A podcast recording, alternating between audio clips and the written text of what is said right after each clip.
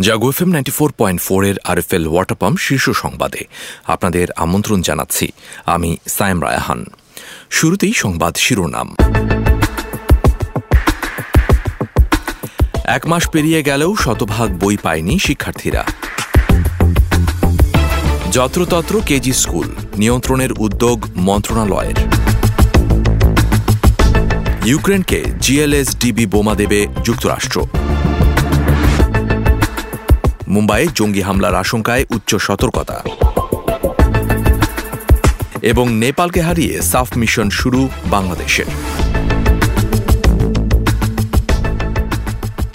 এতক্ষণ শুনছিলেন সংবাদ শিরোনাম, এবারে চলে যাব বিস্তারিত সংবাদে। শিক্ষাবর্ষের এক মাস পেরিয়ে গেলেও এখনও শতভাগ বই পায়নি প্রাথমিক ও মাধ্যমিকের শিক্ষার্থীরা।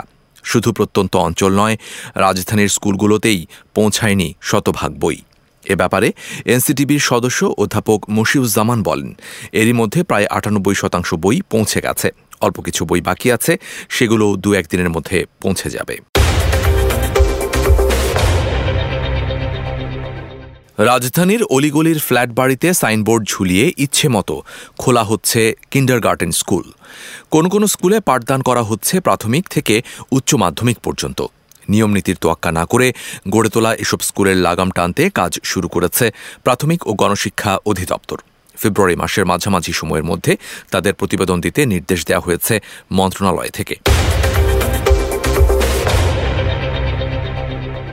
বড় ধরনের কোনো যান্ত্রিক ত্রুটি ছাড়াই আখের অভাবে দর্শনা কেরুচিনি কলে, আখ মাড়াই আনুষ্ঠানিকভাবে বন্ধ করা হয়েছে। শুক্রবার ভোর সাড়ে পাঁচটায় দু হাজার বাইশ তেইশ মৌসুমের মাড়াই বন্ধ ঘোষণা করে কারখানা কর্তৃপক্ষ। এতে চিনি কারখানা এবারও লোকসানের মুখে পড়তে পারে বলে আশঙ্কা করছে কর্তৃপক্ষ। আজ বিশ্ব ক্যান্সার দিবস। পৃথিবীর অন্যান্য দেশের মতো বাংলাদেশেও প্রতি বছর যথাযোগ্য মর্যাদায় দিবসটি পালন করা হয়। ক্যান্সার একটি মারাত্মক ও ভীতিকর রোগ। শরীরের যে কোনো অঙ্গেই এ রোগ হতে পারে। সারা বিশ্বে মানুষের মৃত্যুর একটি অন্যতম কারণ ক্যান্সার। দিবসটি উপলক্ষে এবারের প্রতিপাদ্য নির্ধারণ করা হয়েছে। আসুন ক্যান্সার সেবায় বৈষম্য দূর করি। এবারে আন্তর্জাতিক প্রসঙ্গ।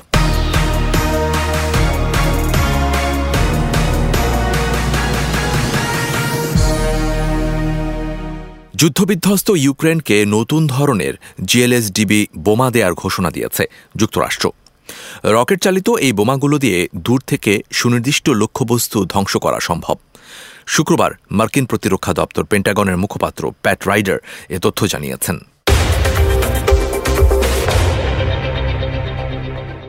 ভারতের বাণিজ্য নগরী মুম্বাইয়ে ফের হামলার হুমকি দিয়েছে জঙ্গিরা। সম্প্রতি এক ইমেইলের বরাতে দেশটির কেন্দ্রীয় গোয়েন্দা সংস্থা এ তথ্য জানিয়েছে। পরিস্থিতির গুরুত্ব বিবেচনা করে মুম্বাই সহ মহারাষ্ট্রের একাধিক শহরে উচ্চ সতর্কতা জারি করা হয়েছে। একই সঙ্গে Mumbai, Maharashtra police, state anti terrorism squad এবং পঁচানব্বইটি থানা এলাকায় এটিসিকে সতর্ক করে দেওয়া হয়। কোথাও কোনো রকম সন্দেহজনক বস্তু পাওয়া গেলেই দ্রুত পদক্ষেপ নেয়ার ব্যাপারেও নির্দেশ দেওয়া হয়েছে। মিয়ানমারের সাঁত্রিশটি শহরে মার্শাল ল জারি করেছে দেশটির জান্তা সরকার। এসব শহরের মধ্যে বিদ্রোহীদের শক্ত ঘাঁটি বলে বিবেচিত সাগাইং এবং মগওয়ে অঞ্চলও রয়েছে। মিয়ানমারের সংবাদ মাধ্যম ইরাবতীর এক প্রতিবেদন থেকে এই তথ্য জানা গেছে। দেশটির তিনশো ত্রিশটি শহরের মধ্যে অন্তত ষাটটি শহরের নিরাপত্তা ব্যবস্থা কঠোর করতে এবং আইনশৃঙ্খলা পরিস্থিতি পুনরুদ্ধার করতেই এই মার্শাল ল জারি করা হয়েছে বলে ধারণা করা হচ্ছে। ক্রিমিয়ায় থাকা বিদেশি সম্পদ জাতীয়করণ করার ঘোষণা দিয়েছে রাশিয়া। স্থানীয় সময় শুক্রবার রাশিয়া ঘোষণা দেয়, সব বিদেশি সম্পদ, বিশেষ করে ইউক্রেনের সঙ্গে সংশ্লিষ্ট সব সম্পদ জাতীয়করণ করা হবে। রুশ সংবাদ মাধ্যম মস্কো টাইমসের এক প্রতিবেদন থেকে এ তথ্য জানা গেছে।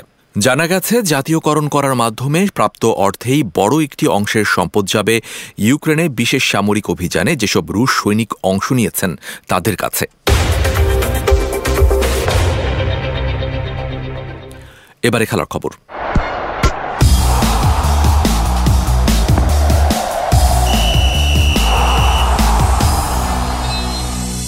সমর্থকদের অপেক্ষার পালা শেষ হচ্ছে এবার। কাতার বিশ্বকাপের পর এই প্রথম মাঠে নামছে আর্জেন্টিনা। দেশটির সংবাদ মাধ্যম টিওয়াইসি স্পোর্টস জানিয়েছে, তেইশ থেকে আটাশ মার্চের মধ্যে দুটি প্রীতি ম্যাচ খেলবে আলবিসেলেস্তেরা তবে এখনও চূড়ান্ত হয়নি আর্জেন্টিনার দুই ম্যাচের প্রতিপক্ষ। রাজধানী বুয়েন্স আয়ার্সেই হবে মেসিদের প্রীতি ম্যাচ। সাফ অনূর্ধ্ব বিশ নারী চ্যাম্পিয়নশিপে নিজেদের প্রথম ম্যাচে নেপালকে তিন এক গোলে হারিয়ে আসর শুরু করেছে বাংলাদেশ। কমলাপুর স্টেডিয়ামে শুক্রবার বাংলাদেশের হয়ে গোল তিনটি করেন আকলিমা খাতুন, শামসুন্নাহার জুনিয়র ও শাহিদা আক্তার রিপা। বাংলাদেশ, ভারত, নেপাল ও ভুটানকে নিয়ে আয়োজিত এই টুর্নামেন্টে দিনের প্রথম ম্যাচে ভুটানকে বারো শূন্য গোলে হারিয়েছে ভারতের মেয়েরা। ফলে নেপালকে হারিয়ে পূর্ণ তিন পয়েন্ট পেলেও গোল ব্যবধানে পিছিয়ে থাকায় টেবিলের দুইয়ে অবস্থান করতে হচ্ছে শামসুন নাহারদের। রাউন্ড রবিন লিগ পদ্ধতির এই টুর্নামেন্টে প্রতিটি দল একবার করে পরস্পরের মুখোমুখি হওয়ার সুযোগ পাবেন। টেবিলের শীর্ষে থাকা দুই দল আগামী নয় ফেব্রুয়ারি ফাইনালে শিরোপার লড়াইয়ে মাঠে নামবে। এবারে আবহাওয়া সংবাদ জানাচ্ছেন আমাদের সহকর্মী জান্নাতুল ইসলাম পুতুল।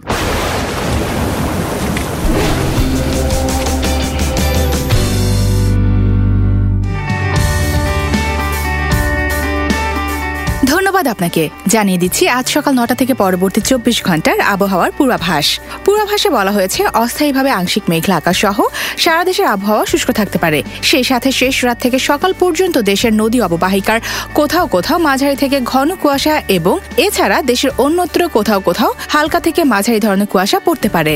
সারা দেশে রাতের তাপমাত্রা সামান্য বৃদ্ধি পেতে পারে এবং দিনের তাপমাত্রা প্রায় অপরিবর্তিত থাকতে পারে। এছাড়া আজ ঢাকায় সর্বোচ্চ তাপমাত্রা রেকর্ড করা হয়েছে সাতাশ দশমিক এক এবং সর্বনিম্ন ষোলো দশমিক আট ডিগ্রি সেলসিয়াস। সেই সাথে কুমিল্লায় সর্বোচ্চ তাপমাত্রা সাতাশ দশমিক পাঁচ এবং সর্বনিম্ন তেরো দশমিক চার ডিগ্রি সেলসিয়াস। আজ ঢাকায় সূর্যাস্ত সন্ধ্যা পাঁচটা সাতচল্লিশ মিনিটে এবং আগামীকাল ঢাকায় সূর্যোদয় ভোর ছয়টা আটত্রিশ মিনিটে। এই ছিল আমার হাতে থাকা আবহাওয়া সর্বশেষ পূর্বাভাস। ফিরে যাচ্ছি স্টুডিওতে। এতক্ষণ আবহাওয়া সংবাদ জানাচ্ছিলেন আমাদের সহকর্মী জানাতুল ইসলাম পুতুল। ধন্যবাদ আপনাকে। আরএফএল ওয়াটার পাম্প শীর্ষ সংবাদ এ পর্যন্তই। প্রতি মুহূর্তের সংবাদ, বিনোদন, খেলাধুলা ও লাইফস্টাইলের আপডেট জানতে ভিজিট করুন Jago news twenty four dot com শুভেচ্ছা সবাইকে।